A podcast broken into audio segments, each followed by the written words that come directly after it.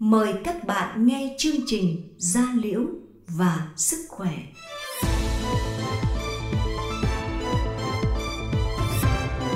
Da Liễu và Sức Khỏe.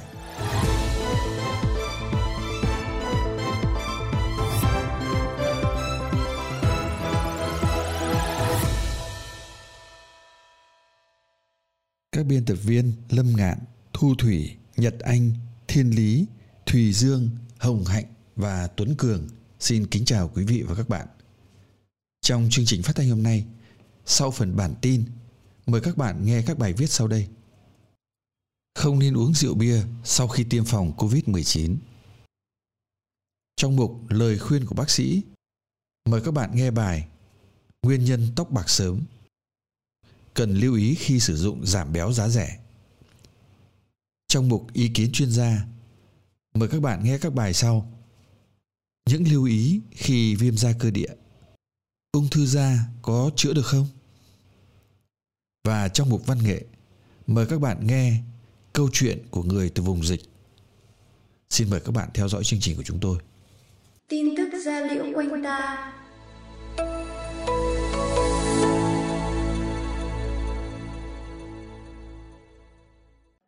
Theo Phó Giáo sư Tiến sĩ Phạm Thanh Bình, Chủ tịch Công đoàn Y tế Việt Nam, 2 tháng nay, hơn 13.000 y bác sĩ từ miền Bắc, miền Trung đã vào tâm dịch phía Nam, trong đó hơn 7.000 người chi viện thành phố Hồ Chí Minh, hơn 5.000 người chi viện cho các tỉnh còn lại. Ngoài đối mặt với lây nhiễm, y bác sĩ còn chịu áp lực nặng về tâm lý khi bệnh nhân quá đông lại trở nặng nhanh, tỷ lệ tử vong cao, thiếu trang thiết bị, đồ bảo hộ. Các cán bộ y tế đối mặt với nhiều áp lực trong điều trị khi phải làm việc gấp đôi bình thường. Họ còn phải chịu áp lực lớn hơn nữa là số ca bệnh tăng nhanh, bệnh nhân tử vong nhanh chóng, khiến các cán bộ y tế bất lực. Nhiều người đã bật khóc, stress vì không cứu được người bệnh, bà Bình nói. Trong số hơn 2.300 nhân viên y tế nhiễm bệnh, đã có nhân viên y tế tử vong trên mặt trận điều trị, gồm 2 trường hợp tại thành phố Hồ Chí Minh và 1 tại Bình Dương, là nỗi xót xa, trăn trở lớn. Bày tỏ chia sẻ với những khó khăn vất vả của các chiến sĩ tại tuyến đầu, ông Nguyễn Phước Lộc, Phó trưởng Ban Dân vận Trung ương cho rằng cần có chính sách riêng chăm sóc cho lực lượng y tế tuyến đầu, trước hết là các phụ cấp về độc hại, phụ cấp cường độ lao động và phụ cấp làm việc ngoài giờ. Đồng thời cần có sự ưu tiên cho gia đình, người thân của nhân viên y tế được tiêm vaccine. Trong số hàng nghìn nhân viên y tế nhiễm COVID-19, có những người sau khi khỏi bệnh vẫn tiếp tục tình nguyện xin ở lại để điều trị cho bệnh nhân. Nhân viên y tế F0 chăm sóc cho F0 là sự hy sinh rất lớn của đội ngũ nhân viên y tế, ông Nguyễn Phước Lộc nói. Để bảo vệ cho lực lượng y tế tuyến đầu, Phó Giáo sư Tiến sĩ Phạm Thanh Bình cho biết, Công đoàn Y tế đã 2 lần đề nghị Tổng Liên đoàn đề xuất chính phủ, nhà nước phong tặng liệt sĩ với nhân viên y tế tử vong khi làm nhiệm vụ trong đại dịch, coi họ là người thi hành công vụ, có chính sách đối với thân nhân của họ.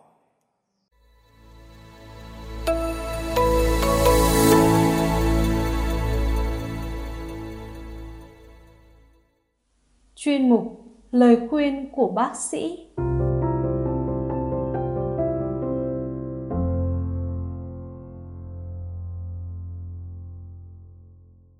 Tránh xa rượu bia là một trong những điều kiện quan trọng để duy trì sức khỏe và ngăn ngừa nguy cơ mắc nhiều bệnh nghiêm trọng. Đối với việc tiêm vaccine COVID-19, uống rượu bia sau khi tiêm có thể khiến tác dụng phụ nặng thêm. Những tác dụng phụ thường gặp đó là chóng mặt, sốt, buồn nôn và đau đầu. Hệ miễn dịch cần ở trạng thái hoạt động tối ưu để phản ứng tốt với vaccine. Do đó, các bác sĩ khuyến cáo trong vòng 72 giờ sau khi tiêm vaccine COVID-19 thì không được uống rượu bia, nó sẽ làm giảm hiệu quả của vaccine. Ở Anh, các chuyên gia khuyên người dân khi đi tiêm vaccine cần ăn uống đầy đủ. Nếu bị nhức đầu hoặc sốt thì chỉ uống paracetamol, đồng thời uống đủ nước và nghỉ ngơi hợp lý. Cơ quan y tế Mexico từng khuyến cáo người dân không tiêm vaccine trong trạng thái vẫn còn say xỉn hay buồn nôn nhức đầu do rượu bia. Nguyên nhân là sẽ khiến tác dụng phụ sau khi tiêm nặng hơn, đồng thời khiến người tiêm dễ nhầm lẫn tác dụng phụ đó là do rượu bia. Vì vậy, chúng ta không nên sử dụng rượu bia trước và sau khi tiêm là an toàn nhất cho sức khỏe.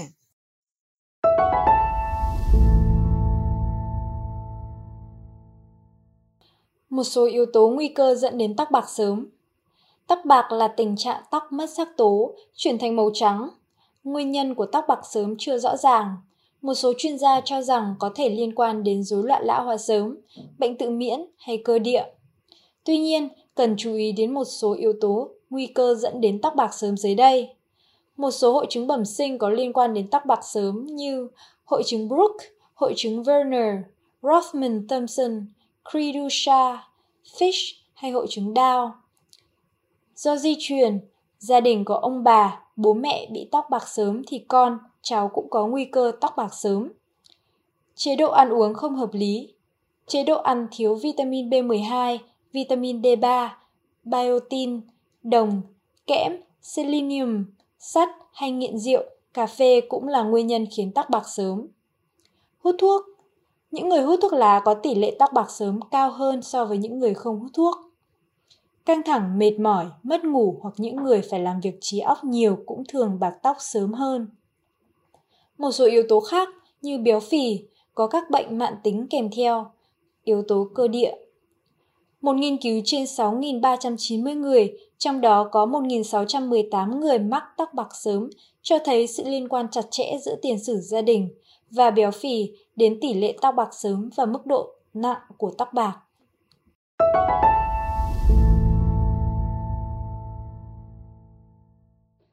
Cẩn trọng với giảm béo giá rẻ. Hiện nay, xuất hiện ngày càng nhiều những lời quảng cáo giảm béo với giá rẻ. Do đời sống kinh tế phát triển, nên con người đối diện với bệnh thừa cân béo phì ngày càng tăng. Trước đây, béo được coi là thịnh vượng khá giả, thì hiện tại người dân đã có ý thức hơn về béo phì và tìm cách cải thiện vấn đề này. Mọi người, nhất là phụ nữ, bắt đầu sợ mỡ và tìm đủ mọi cách để giảm mỡ thừa. Ngoài các chế độ tập luyện ăn uống được bác sĩ dinh dưỡng khuyến cáo, thì các biện pháp giảm mỡ làm đẹp được Bộ Y tế cấp phép khác, đó là giảm mỡ bằng các thiết bị máy móc như đông hủy mỡ, sóng cao tần, sóng siêu âm, laser cường độ thấp, xung siêu âm không nhiệt hay như các biện pháp can thiệp hút mỡ, phẫu thuật tạo hình thành bụng cũng được áp dụng.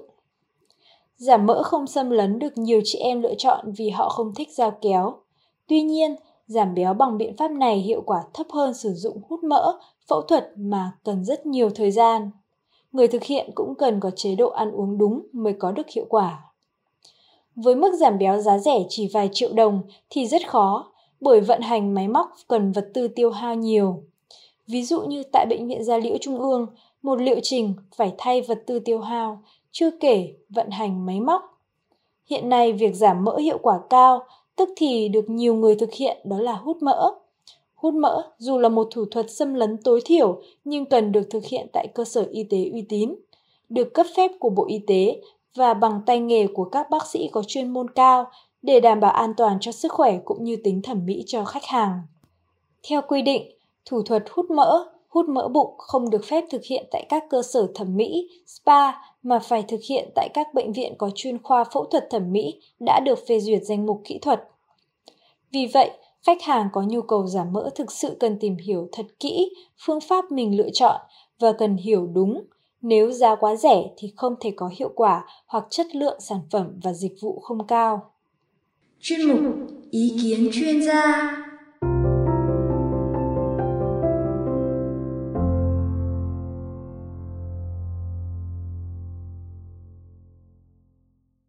Biểu hiện của bệnh viêm da cơ địa và những điều cần lưu ý. Bệnh nhân thường có khô da, ngứa và các biểu hiện ngoài da như sau. Mụn nước tập trung trên nền dát đỏ ở má hai bên. Mụn nước, vẩy tiết tập trung trên nền dát đỏ ở tay chân hai bên. Đỏ da, dày da, tập trung ở vùng khoeo hai bên, tái phát nhiều lần. Lòng bàn tay hai bên khô, nứt nẻ, bong vẩy, tái phát nhiều lần. Các sần đỏ tập trung thành đám ở vùng cổ chân hai bên, bong vẩy, tái phát. Môi khô, nứt, bong vẩy, tái phát nhiều lần. Đầu vú khô, nứt, bong vẩy và tái phát nhiều lần. Một số lưu ý khi bị viêm da cơ địa.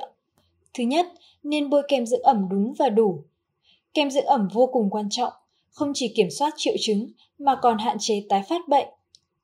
Tần suất bôi ít nhất 2 lần một ngày, trong đó có một lần bôi sau khi tắm 3 đến 5 phút khi da còn ẩm. Đối với những người da khô nhiều có thể tăng số lần bôi lên. Về liều lượng, nên bôi kem dưỡng ẩm đủ. Nếu như người lớn bị toàn thân thì một tuần nên bôi đủ lượng kem khoảng 200 đến 500 gram, còn đối với trẻ em khoảng 100 đến 200 gram. Thứ hai, nên hạn chế các yếu tố làm cho da bị khô. Không nên tắm nước quá nóng, không tắm nước các loại lá đun, nước muối, nước chanh, không tắm bằng các loại xà phòng, sữa tắm có tính chất tẩy rửa mạnh, không nên đi bơi nhiều và không nên bơi quá lâu, không nên tắm bồn. Thứ ba, nên hạn chế các tác nhân kích thích gây nặng bệnh. Hạn chế gãi, chà sát, không mặc trực tiếp áo quần bằng len, dạ lên da, không nên nuôi súc vật có lông như chó, mèo trong nhà, vệ sinh nhà cửa sạch sẽ. Tiếp đến, nên có một chế độ ăn uống hợp lý, hạn chế ăn trứng, sữa và các thức ăn mà mình bị dị ứng, có thể bổ sung omega 3, omega 6 và men vi sinh. Và cuối cùng, tuân thủ phác đồ điều trị của bác sĩ và tái khám đúng hẹn để có chế độ điều trị hợp lý.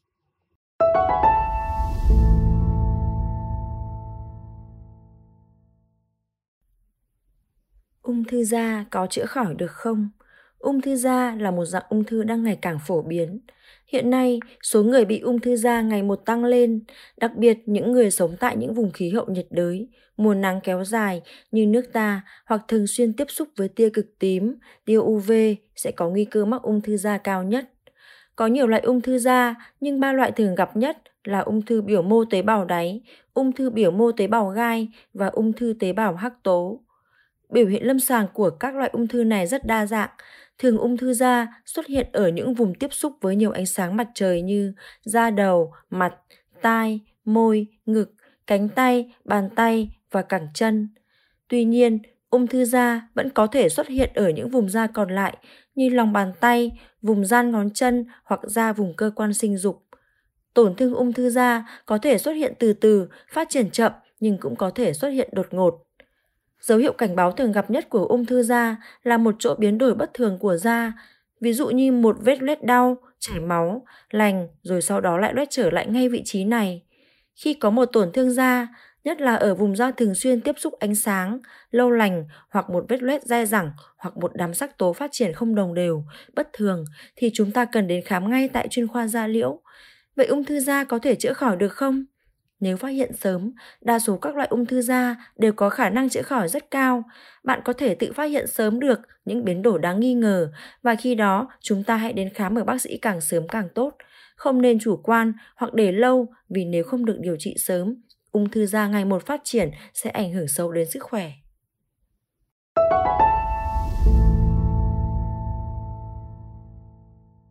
Chuyên mục văn nghệ.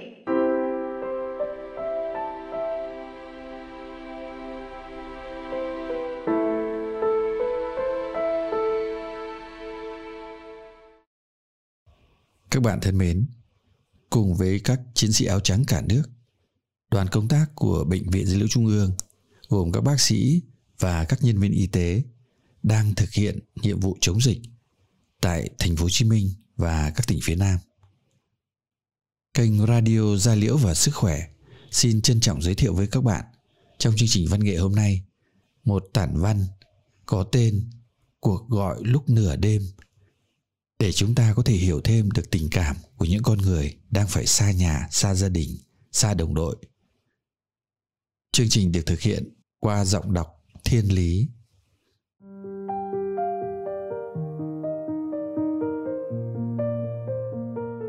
Gần 23 giờ đêm mới thấy vợ gọi FaceTime về.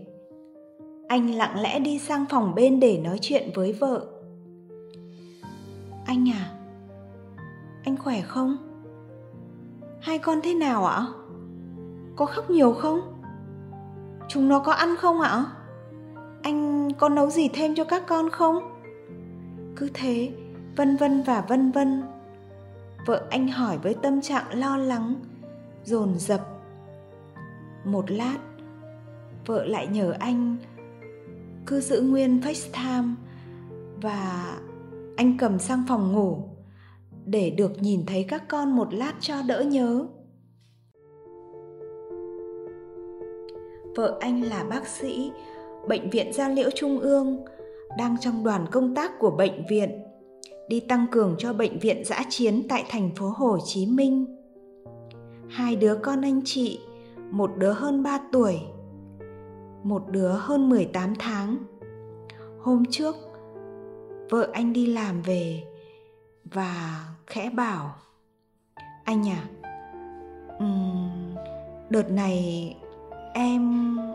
em phải tăng cường vào trong kia. Nhân thể vợ chồng mình cho con cai sữa luôn nhé."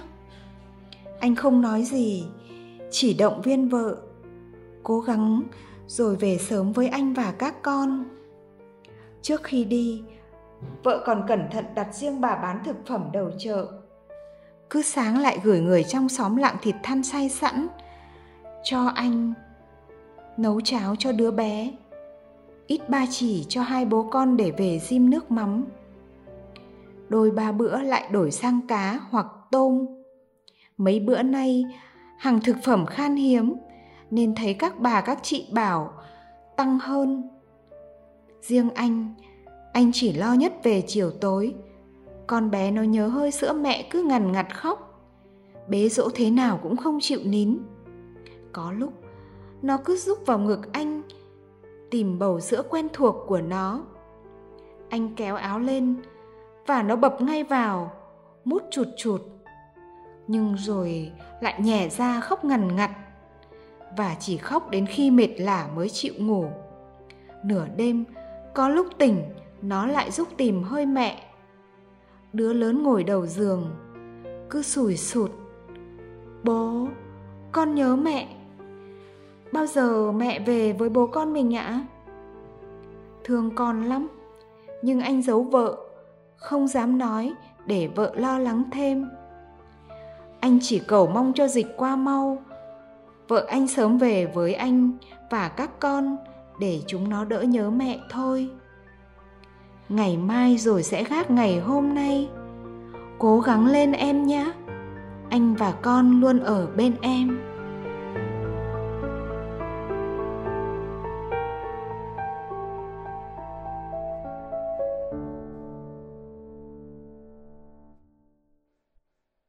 Các bạn thân mến, các bạn vừa nghe xong chương trình của kênh Radio Da Liễu và Sức Khỏe số 3 tháng 8 năm 2021.